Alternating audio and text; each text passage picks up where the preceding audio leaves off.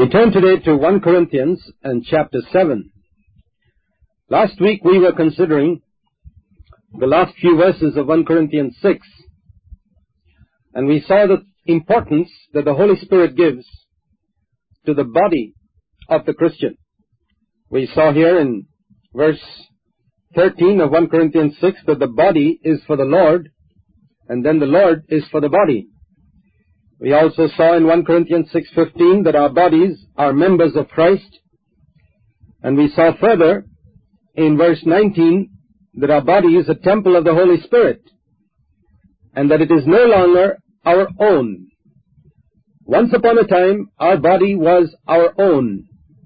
We could do what we liked with it. We could use our eyes, tongue, ears, hands, legs, just as we liked. But now 1 Corinthians 6:19 says, "You are not your own." This body also has been bought with a price. The blood of Christ purchased not only our inner personalities and our beings, but our bodies as well. Therefore, glorify God in your body, because your body is not your own. Your body is a member of Christ. Your body is a temple of the Holy Spirit. Your body belongs to the Lord. Therefore, glorify God in your body. And in our body, we have various desires. He mentions the desire for food in verse 13. But he says in verse 12, we must not be mastered by that desire. We must keep even our eating desire under control. In the same way, he mentions the desire for sex, a legitimate desire that God has placed in the body, just like the desire for food. The only thing is, just like it is wrong to steal someone else's food in order to satisfy your hunger, equally it is wrong to steal in the area of sex to satisfy one's sexual desire. And that's what's referred to in verse 16 about joining oneself to a harlot or to someone who is not one's wife. And 1 Corinthians 7 is really a continuation of that same theme. He's been speaking about avoiding immorality in 1 Corinthians 6:18 and how immorality is a sin that we commit against our own body. And then he says to avoid immorality, 1 Corinthians 7 verse 2, God has made a provision for every man to have his own wife and every woman to have her own husband. This is one of the subjects which the Corinthians had written to Paul about and so he says in 1 Corinthians 7 verse 1, concerning the things about which you wrote, it is good for a man not to touch a woman. That is, it's good for a man to remain single and to avoid marriage if possible. And he gives later on the reason why he says that, primarily so that one can be available to serve the Lord. He mentions that in 1 Corinthians 7 32 onwards. But he says because of the tremendous possibility of immorality and of falling into sin in this area, because of the strong temptation to impurity, particularly for men. Therefore, let every man have his own wife, and let each woman have her own husband. And so we see here that God has ordained marriage for a number of reasons. We see in Genesis chapter 2 that God has ordained marriage, first of all, for companionship. Adam was not to be alone. Second, so that together man and woman can be husband and wife and set up a home with children, a godly home for the glory of God, and raise up a, another generation to serve the Lord. And then thirdly, also for the fulfillment of sexual desire that God has placed within the human body. And this is just as legitimate when fulfilled according to God's plan as the desire for food or the desire for rest. And then he speaks about the responsibilities that husband and wife have towards each other in relation to their physical bodies. He's speaking about the body right from 1 Corinthians chapter 6 verse 13 onwards. He's been speaking about the human body. And many Christians have not realized how important a part the human body has to play in our progress in sanctification. The way we use our bodies. He mentions later on in 1 Corinthians 9:27 can determine whether we're going to be disqualified or whether we're going to be accepted in the final day at the end of the race. And so the way we use our body is the main subject here in chapter 7 and later on in chapter 8 as well to some extent. But he says here in relation to these desires that God has placed in our body in the realm of sex, it's very important that the husband fulfills his duty towards his wife, and likewise the wife toward her husband. He's speaking about the physical relationship, and he calls it a duty. It is not just a pleasurable act, it's a duty, as much a duty as any other duty that God has appointed for man. Let the husband fulfill his duty. There are certain rights that husband and wife have towards each other in this area. And Paul says further, under the inspiration of the Holy Spirit, whose body ours is, once we are converted, he says in verse 5, don't deprive one another in this area. In other words, if you don't fulfill your duty in this area towards your marriage partner, whether husband or wife, you are cheating your marriage partner. It's a very strong word that he uses there about cheating. And one needs to recognize this principle that's mentioned here in verse 4, that the wife does not have the right or the authority over her own body once she is married. She does not have the right to do as she pleases with her body, is William's translation of that verse. The wife does not have the right to do as she pleases with her body. The husband has his right to it. And in the same way, the husband does not have the right to do as he pleases with his own body because the wife, his wife, has a right over it. So this is a very important truth that married couples need to realize. That before you are married, it is only the Lord who has right over your body. And in a sense, if you understand it correctly, right through our life, it is the Lord alone who has right over our bodies once we are converted. But the Lord gives us the freedom to use that body in a godly, wise way. As long as we are single, there's no one else who has a say in that matter. But when we get married, the Word of God says that the Lord has ordained that your marriage partner has a right over your body. That is the meaning of the two shall become one flesh, which he has quoted earlier in 1 Corinthians 6:16, which is a quotation way back from the time of the marriage of Adam and Eve, Genesis 2:24, that each partner in the marriage has a right over the body of the other. What does this mean? This means that in terms of the physical relationship, God has intended that each person recognize that the other person has a right over my body. I cannot use my body just to please myself. I have to consider my marriage partner. This speaks of the necessity of consideration in this relationship so that it is not abused, so that it doesn't get bogged down in selfishness and doesn't descend to the level of legalized adultery, but that it is a sanctified holy relationship. The Bible says in Hebrews chapter 13 and verse 4, let marriage be held in honor among all and let the marriage bed be undefiled. There must be a sacredness in the marriage bed. And this is what is spoken of here.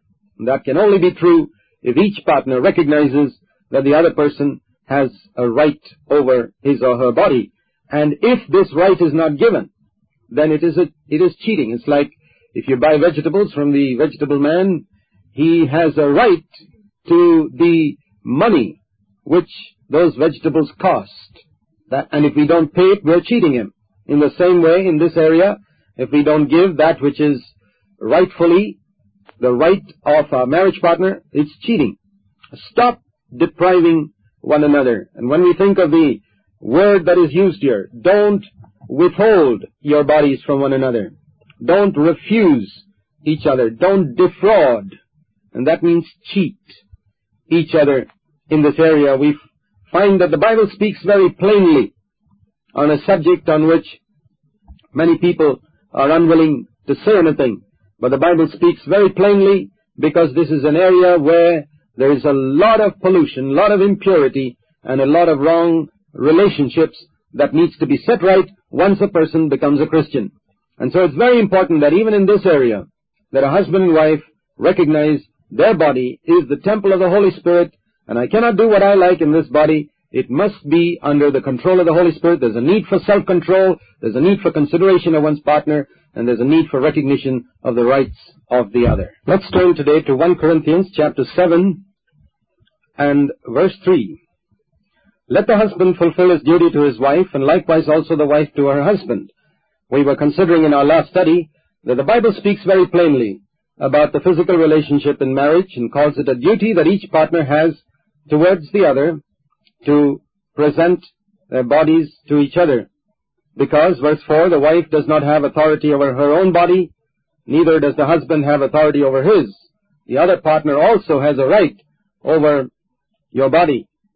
And therefore, if you do not fulfill this responsibility and duty towards each other, it's a form of cheating. And so it says in verse 5, we are to stop doing that. And the only time when the Word of God permits a husband and wife to refrain from this physical relationship is when both agree to fast in this area for the purpose of prayer. It's very important to notice here in verse 5 that such separation from each other for a period must be by mutual agreement.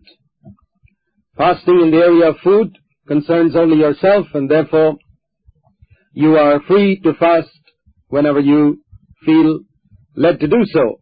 But in the area of the physical relationship in marriage, since it concerns your marriage partner as well, it is not right to fast without the voluntary and joyful consent of both partners in the marriage. This is the word of God, and those who fear God will obey His word. It's a sad thing that many Christians disregard God's word in this area and live as though they have rights over their bodies to do exactly what they like with it. That's contrary to God's word. There is a false asceticism which comes from heathen teaching which leads people to think that there's something unclean in this matter and that to stay away from it is a holy thing. That is a doctrine of a devil according to 1 Timothy 4 and verses 1 to 3. Forbidding marriage and forbidding the physical relationship is a doctrine of a devil. There's nothing spiritual about it at all. And so, uh, refraining from the physical relationship in marriage must be with mutual consent. And secondly, I want you to notice here in verse 5 what the Word of God says, that it must be only for a time. It must never be for an indefinite period.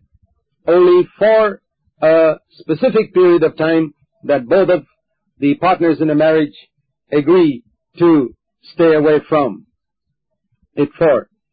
And also, not in order to become more holy, but so that both partners may devote their time undisturbed to prayer. Or as one translation has it, so that your minds may be free for prayer, so that the mind is undistracted for a particular time when you have a burden for prayer, it's right that husband and wife pray together and that they stay apart from this, perhaps from food as well, if they feel so led, so that they can devote themselves to fasting and prayer. And then after that is over, the Holy Spirit is very careful to state that both partners need to come together again. And the failure very often here is on the part of the wife, because the wife may not feel the necessity as much as the husband. This does not mean that the wife is more spiritual. It just means that God has made the bodies of men and women differently.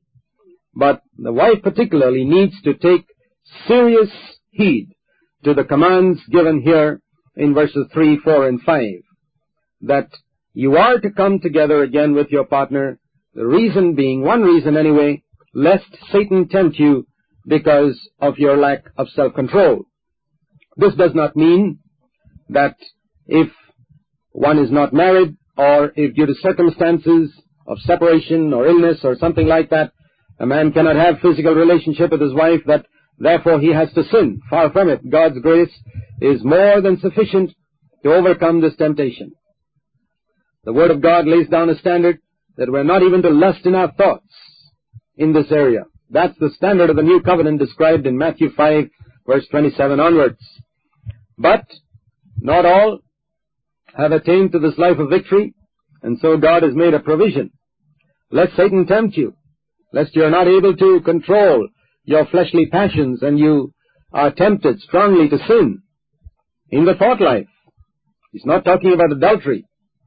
Adultery was forbidden even under the old covenant, but in the new covenant, not even in the thought life should we sin. And therefore it's necessary that husband and wife come together and live as man and wife, resume physical relations again. And it is very important that you do not give room to Satan to unnecessarily harass your partner because of your lack of obedience to God's word in this area.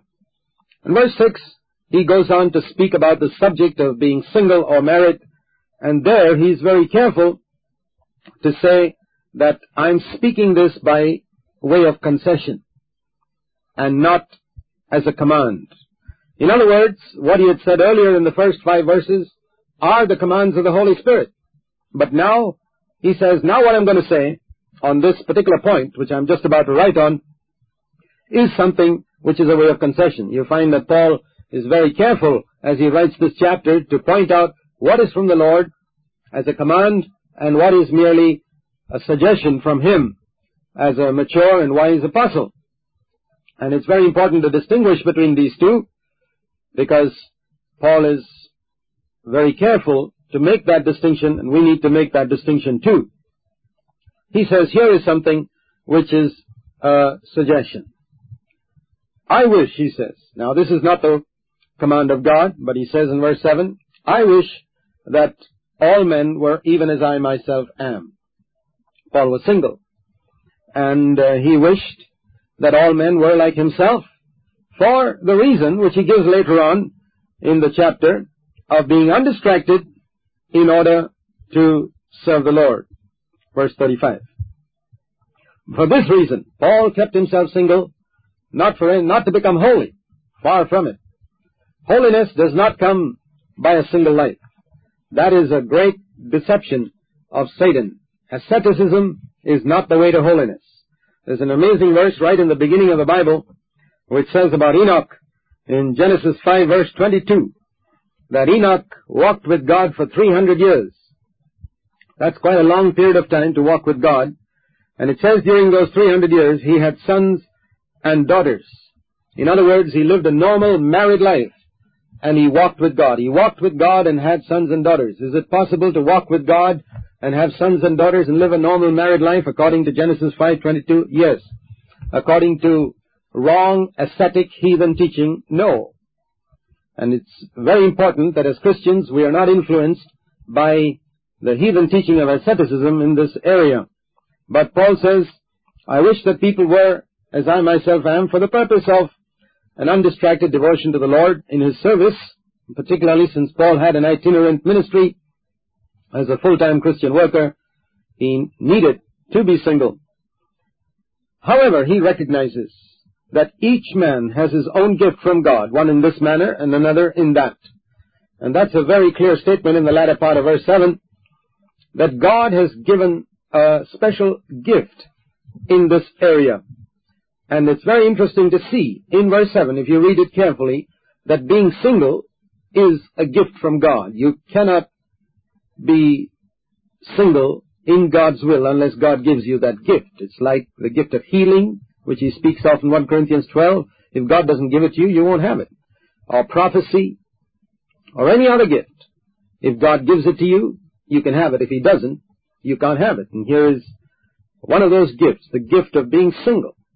But further, in verse 7, he says that to be married is also a gift.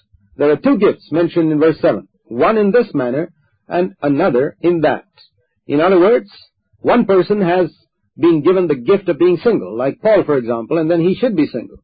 Another person, like Peter, was given the gift of being married, and so he should be married, like it says in 1 Corinthians 9 5. In fact, all the apostles, except Paul and Barnabas, were married according to 1 Corinthians 9 verse 5. So, there were very few among the apostles who were single. Most of them were married, that's what is recognized in verse 7. The Holy Spirit inspires Paul to say clearly that even though I wish that every man were single, yet I realize that God has given one gift to one and another gift to another, and each person must be in that particular gift which has been given to him by God. But he says to the unmarried and to widows that it is good for them if they remain even as I. And there's nothing wrong in a servant of God giving his own suggestion that if possible, it's good for an unmarried person or a widow to remain single. Of course, he's referring to older widows because in 1 Timothy 5 and verse 11 to 16, particularly 1 Timothy 5:14, he says that younger widows should get married, but otherwise those who can keep single, he says it's better that they remain single. Again, let me emphasize so that they can devote themselves to the service of the Lord without earthly distractions. It's very important that we need to understand this in its context, otherwise we shall go into wrong teaching that many Christian groups have gone into, unfortunately. Let's turn today to 1 Corinthians chapter 7 and verse 8. We were considering in the latter part of our study last week about Paul's instructions to single people, the unmarried and the widows. He says to the unmarried and to the widows, it is good for them, verse 8, if they remain even as I. He was single for the purposes of the Lord's work. But, he says in verse 9, if they do not have self-control, let them marry. In other words, if they cannot restrain their passions, if they cannot restrain their inner desires and urges, then let them marry because it is better to marry than to burn with passion. That is, to be consumed with passion is an indication that one is called to marriage. In our last study, we were considering in verse 7 that God has given some the gift of a single life for the purposes of His work and His service. And Paul, uh, Jesus spoke about that in Matthew chapter 19 and verse 12, that there are some who are born eunuchs from their mother's womb, and there are others who were made eunuchs by men, incapable of a sexual relationship.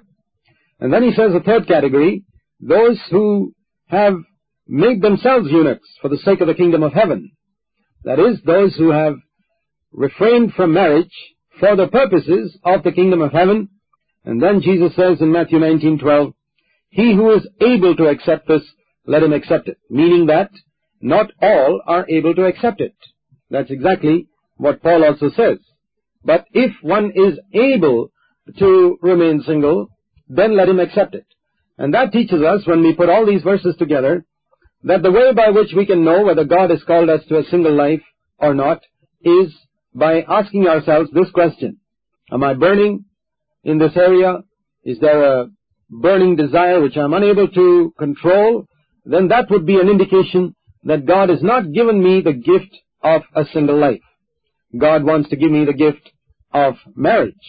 Because the Bible says in the book of Proverbs that a prudent wife is from the Lord. A wise wife is a gift of the Lord. He who finds a wife finds a good thing. So God gives the gift of a single life and also the gift of a marriage partner according to our respective callings in His purposes for our lives. And the way to find out is by what it says in 1 Corinthians 7 9, to know whether God has called us to a single life or a married life. If we are burning, if we are consumed with passion, that is, legitimately, lawfully, and we find that we're not able to keep this urge within under control, that is an indication that God has called us to a married life. But if one is able to exercise self-control fairly easily in this area, then one can consider whether God has called such a person to a single life. But to the married, he says, in verse 10, I give instructions. Not I, but the Lord, that the wife should not leave her husband. Now, under the Old Covenant, the Jews were not permitted to marry non-Jews, and whenever they did that, God judged them quite severely, as we read in Numbers chapter 25 and other places of the Old Testament. In fact, in the time of Ezra and Nehemiah, when they came back to Jerusalem from Babylon, we find that this is one of the problems that cropped up in the midst of the Jews, that many of them had married heathen women. And it's an amazing thing that we see there that Ezra and Nehemiah insisted that all these Jews put away their wives and their children. They said there must not be any continuation of this. And they did not permit those who were already married to retain their wives. No, they were to send them away. That must have been quite a painful and a difficult decision to take, but the Jews took it in order to honor God. That's how it was. Under the Old Covenant, there was to be a very strict separation, even to the extent of putting away a wife who was a heathen, that is, a non-Jew. But now, under the New Covenant, Paul says in 1 Corinthians 7.10, referring to that Old Testament practice among the Israelites, to the married I give instructions, not I but the Lord. He says the wife should not leave her husband. But if she does leave, let her remain unmarried or else be reconciled to her husband. He comes to the subject of an unbeliever in verse 12, but as an introduction to that, he says, a wife must never leave her husband, must not be separated from her husband or leave her husband. She has to submit to her husband and be with him. That is not just an instruction of Paul, that is an instruction given by the Lord. And every wife who fears God would do well to take heed to that. Let her not leave her husband. But if she does leave, in other words, if she's already parted, she's actually separated, in other words, if she's already done so, then she has to remain unmarried. There's one provision that Jesus gave for divorce, not as a command, but as a permission for those who could not rise to his highest, and that is given in Matthew 5 and verse 32, that a man can divorce his wife for the sake of unchastity. For the cause of unchastity on the part of his wife, that would be right. But even there, a man who rises to God's highest could forgive and be like the Lord himself towards others and still stay with his wife. It's not compulsory. But it is a provision God has made to those who cannot rise up to his highest. But if she does leave, let her remain unmarried. That is very clear that if a wife does have to leave her husband or has already left, she must remain unmarried. It is completely wrong for a woman who has been divorced, even under the provisions of Matthew 5, ever to be married again until her husband is dead. A marriage union in God's eyes, even if it is a heathen marriage, is in God's eyes forever. That marriage bond is never broken until one of the partners dies. Due to the fallen condition of this world, it may be necessary, because of the provision made in Matthew 5 by the Lord Jesus, for a separation to take place for a time, or sometimes even permanently. But in such a case, there is no provision for remarriage until the other partner dies. That's so clear that it's only one who disobeys God's word who can ever be remarried in such situations. This is becoming more and more common, unfortunately, in the world because of the decreasing standards found even among believers. And to the husband it says in verse 11, let the husband not send his wife away. The husband must not put away his wife. God's basic will is that husband and wife be together. And they should never be separated. And if you're a spiritual man, you will rise up to God's highest and not even take advantage of the provision given in Matthew chapter 5.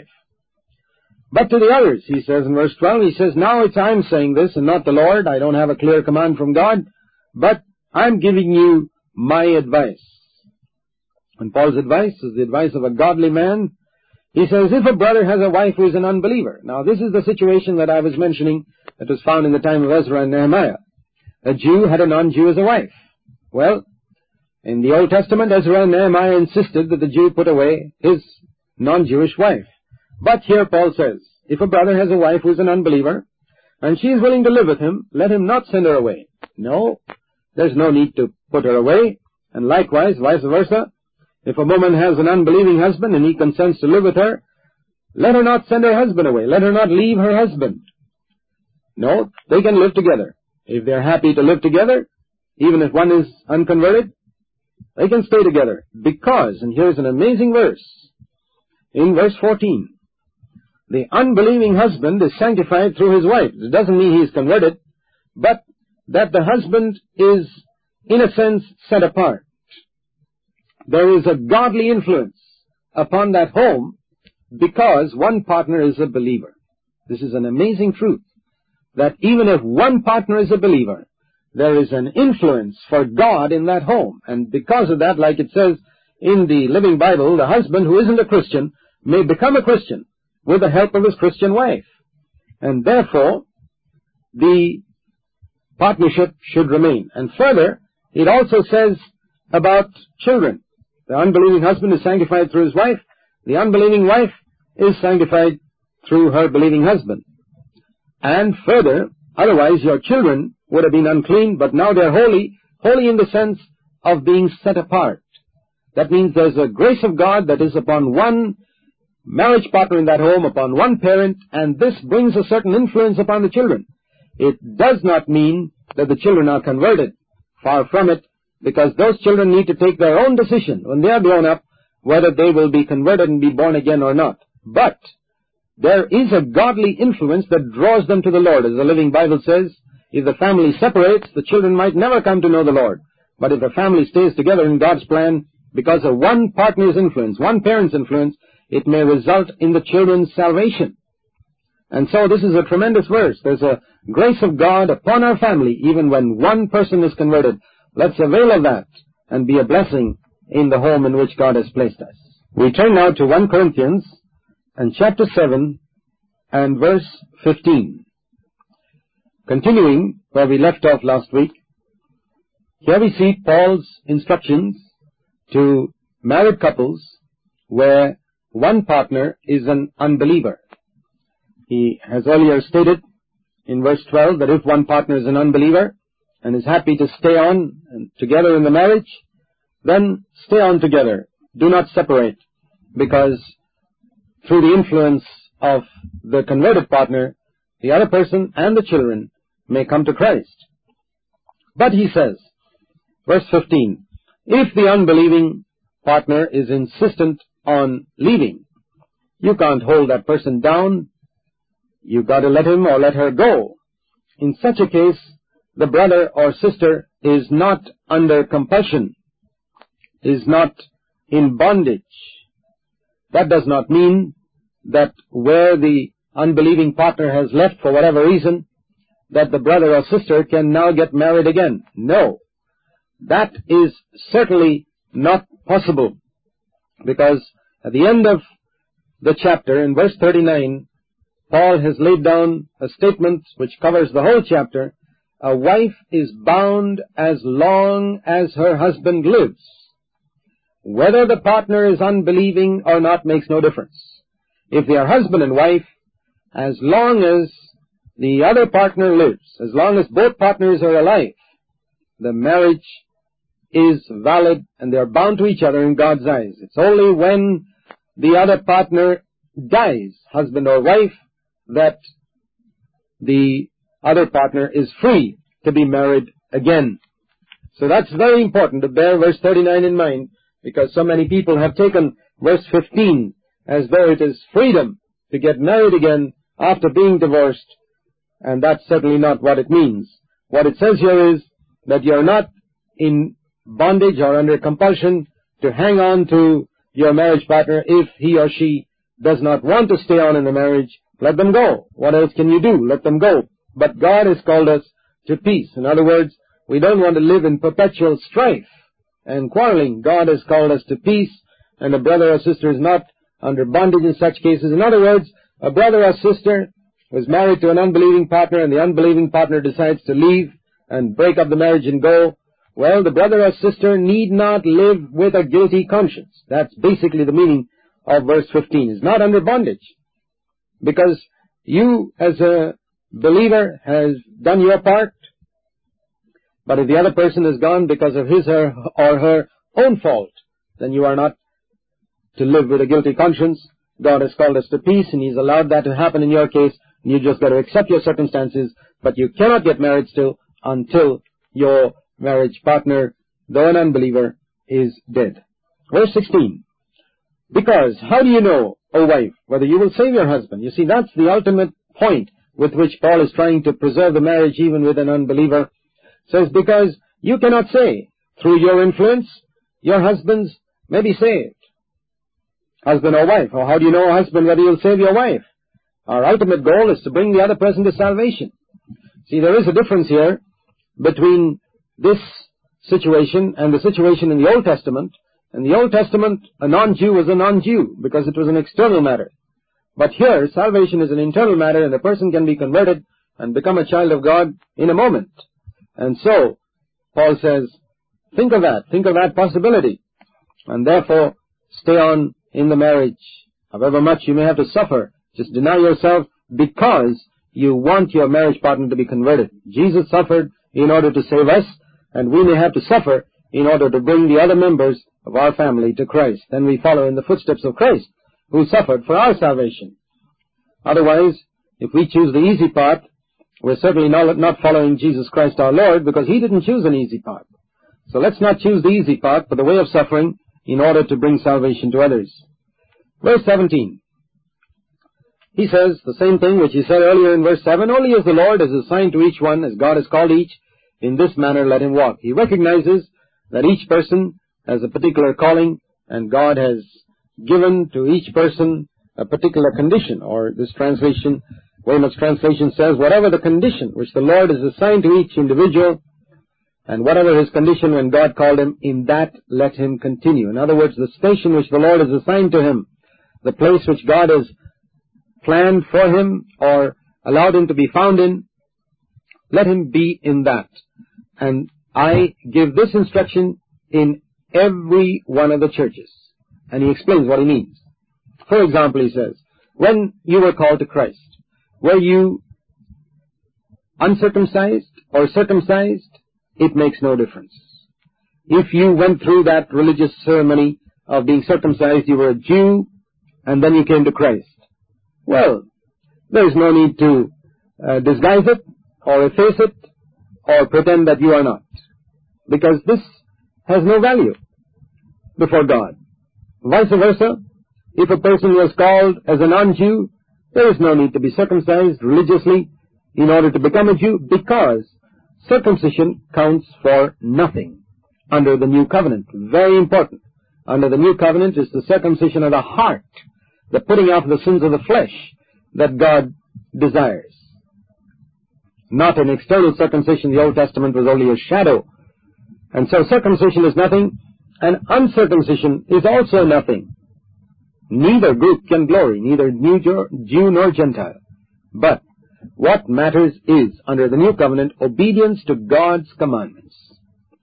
Obedience to God's commandments is everything. That is the meaning of verse 19. Obedience to God's commandments is everything in the new covenant, and all these things listed in chapter 7 earlier on are indications of what God's will is in the area of marriage, and those who want to please God will obey His commandments. We mentioned in our earlier studies of 1 Corinthians that in 1 Corinthians we could see the characteristics of a carnal Christian. And in the marriage relationship also, you can find the characteristics of a carnal Christian in their attitude towards their marriage partners in the area of physical relationships, verses 1 to 5 in the area of being single or married, verses 6, 7, and 8, and also in the area of being married to an unbeliever, as we see further on in verse 12 onwards. Carnal attitudes, the characteristics of a carnal Christian that we considered. And also in verse 19, we, 18 and 19, we see that a carnal Christian is taken up with religious ceremonies. A spiritual Christian is taken up, verse 19, with obedience to God's commandments and not with external rituals. It's very important to see this distinction. He goes on to say, let every man remain in the condition of life in which he was called. In other words, are you a slave that's come to Christ? And slaves in those days were those who were not paid any wages. They belonged lock, stock, and barrel to their masters completely. Well, don't worry about that, he says. Don't let that bother you. Don't let it annoy you and irritate you that you're a slave and you wish you could be free. No, God has allowed you to be in that condition. Of course, if you can become free, in other words, if you can gain your freedom, not by running away, but legitimately, then be free. Take avail of that opportunity and become free, because that is preferable. But if you are unable to be free, there's no need to be bothered by that, because, he says, if that is a circumstance in which God has placed you, He won't demand anything more from you. To whom less is given, only less will be required.